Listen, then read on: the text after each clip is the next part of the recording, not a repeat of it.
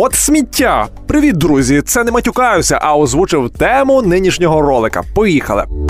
Якщо ж серйозно, то карантин карантином, але повертаємося до звичного життя обережно, поступово, але повертаємося. Природа аналізує світову пандемію COVID-19, кладе на одні шальки терезів плюси, а ними є те, що люди менше користувалися машинами, рідше тлумилися в лісах, в луках, повітря, вода очистилися, а звірі розслабилися і трохи відпочили. З іншого боку, природа кладе мінуси на ваги. Люди насамперед турбуються про своє здоров'я і життя і менше зважають на довкілля. Використання поліетилену, одноразових рукавичок, масок, серветок виправдане. Можемо припустити, що чимало із цих речей опиняться на стихійних звалищах у морях і океанах.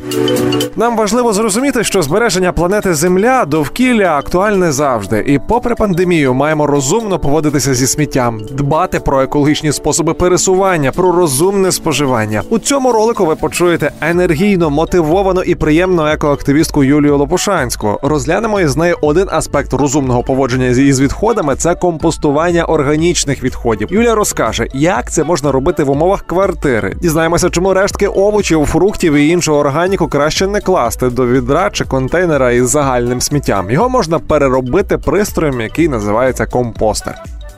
От, власне, компостер. Що воно взагалі таке? В моєму розумінні компостер це була звичайно якась яма, куди скидується вся органіка. Але як відомо, десь третя частина всього складу нашого сміття це є органіка. І як з нею в місті боротися, це є компостер. Це звичайне відро з подвійним дном. 15 літрів. Вона у мене українського виробника. Внизу в нижній частині вона має краник, куди буде збиратися компостний сік. Тобто ми скидаємо певний вид органіки. Хоча також варто зважати на те, що можна скидати в це компостне відро що не можна скидати. Це дуже важливо. В результаті ферментації перетворення цієї органіки вже на більш схожу складову як гумус, то виділяється компостний сік. Це такий концентрат свого роду, який можна розбавляти, наприклад, з водою і підливати ним вазонки. Це буде свого роду також добриво. Що можна, що не можна викидати в компост. Можна викидати всі залишки від е, е, овочів, фруктів, не жирну їжу, не молочну їжу, не м'ясо і не рибу. Залишки від овочів, фруктів переважно засипається, наприклад, один шар цих залишків. Після того посипається ембокашами. Це ефективні мікроорганізми. Вони виглядають як якісь такі як висівки, просто посипаються по цьому шару органіки, і після того закривається верхня кришка того відра. І стараємось часто не відкривати це відро не через те, що є якийсь запах. Запах насправді там не є якийсь е, супер стійкий, просто Тож воно е, впливає на якось на процес, та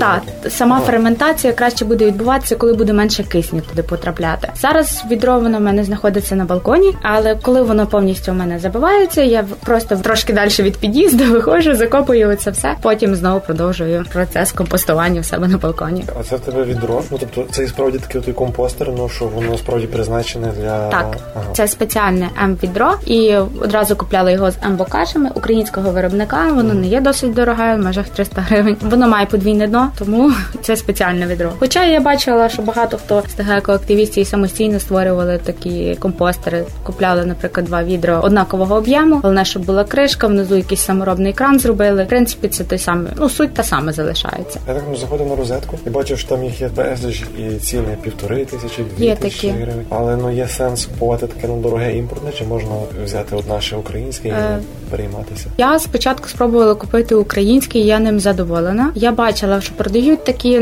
не знаю, я відгуки не читала. По суті, це один той самий процес відбувається. Просто виробник інший, можливо, якось частково там склад поліетилену інший і сама будова. У мене звичайне ведро зеленого кольору з кришкою з краником внизу, а ці трошечки мають іншу форму, бувають квадратні, якісь там. То я не знаю, чим воно там дуже сильно відрізняється одне від другого, але суті, я думаю, воно не змінює. А якщо, наприклад, вся каша закінчується, де її можна брати? Купляється так само на тих садових центрах. Я думаю, що також є. Бо я купляла одразу з тим відром. Це один кілограм. В січні буде рік, як я компостую. В принципі, в мене ще багато є. Кілограм, тобто на рік воно спокійно вистачає. Для мене так. А скільки ця каша приблизно коштує, чи не пригадаю? Десь гривень 70-80 до 100. Здається, так було. Цього року ціни не знаю, не купляла. Ти казала, що не можна кидати м'ясо, молочну їжу, а чого? Тому що може воно до себе є заохочувати тих різних шкідників, і плюс буде пліснявіти. І це період розпаду м'яса і овочів зовсім інший. Щоб не, не створювати собі зайвих проблем, краще не застосовувати таке поєднання. М'ясо і ці всі залишки можна викидувати, наприклад, якісь громадські компостери, компостери, які на вулиці є. Компостер в хаті я б його не ризикувала викидувати. Трошечки для себе ризиковано. Ну, але ніяких за рік не було проблем ні з запахом. Просто вчасно треба виливати оцю рідину, як вона назбирується. Виливаю, потім трошечки з водою її розбавляю, підливаю вазонки і супер. Запахів ніяких немає. Сашко ж мені казав, що він не кидає в свій той компостер цибулю і цитрус. Е, Цитруси та також не варто кидати. Хоча я кидала, то в принципі зимовий період ну просто теж довше розкладається. Я кидала, я пробувала.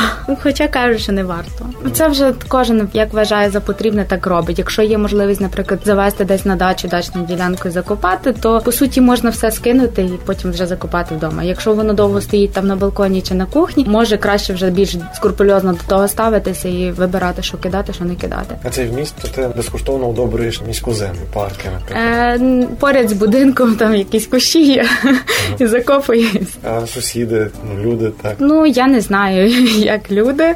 Я особисто знаю, що треба це закопати, бо ну воно немає де подіти його. Особисто, ну, ну що мені думка людей будь ласка, не впливає на мене це. А чого треба відділяти ту органічну фракцію з всього сміття? Тому що при потраплянні на сміттєзвалище органіка має можливість в процесі свого розпаду утворювати небезпечний газ метан. Плюс оця все перемішування сміття, наприклад, пластику з органікою, це не зовсім правильно. Все ж таки має бути роздільне сортування. Я думаю, що просто краще це до періоду потрапляння сміття на сміттєзвалище його розділити, аніж потім вони там будуть робити сортувальні не сортувальні станції, а це щось схоже на сортувальні станції на сміттєзвалище, щось таке. То краще це до того зробити, ніж воно поїде на сміттєзвалище, і потім створювати зайві проблеми як собі, так і екології. І тобто, якщо багато людей будуть мати такі компостери, відповідно проблема буде може знижуватися, так? Та звичайно, і плюс це добриво. Добриво, яке можна навіть створювати в місті, не обов'язково тільки в селі. А звідки ти взагалі дізналася про компостер? До того ще купила книжку Беа Джонсон Дім нуль відходів. Називається дуже хороша книжка. Там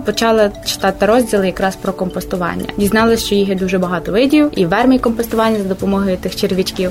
Але до цього я ще не готова, і тим більше я орендую квартиру.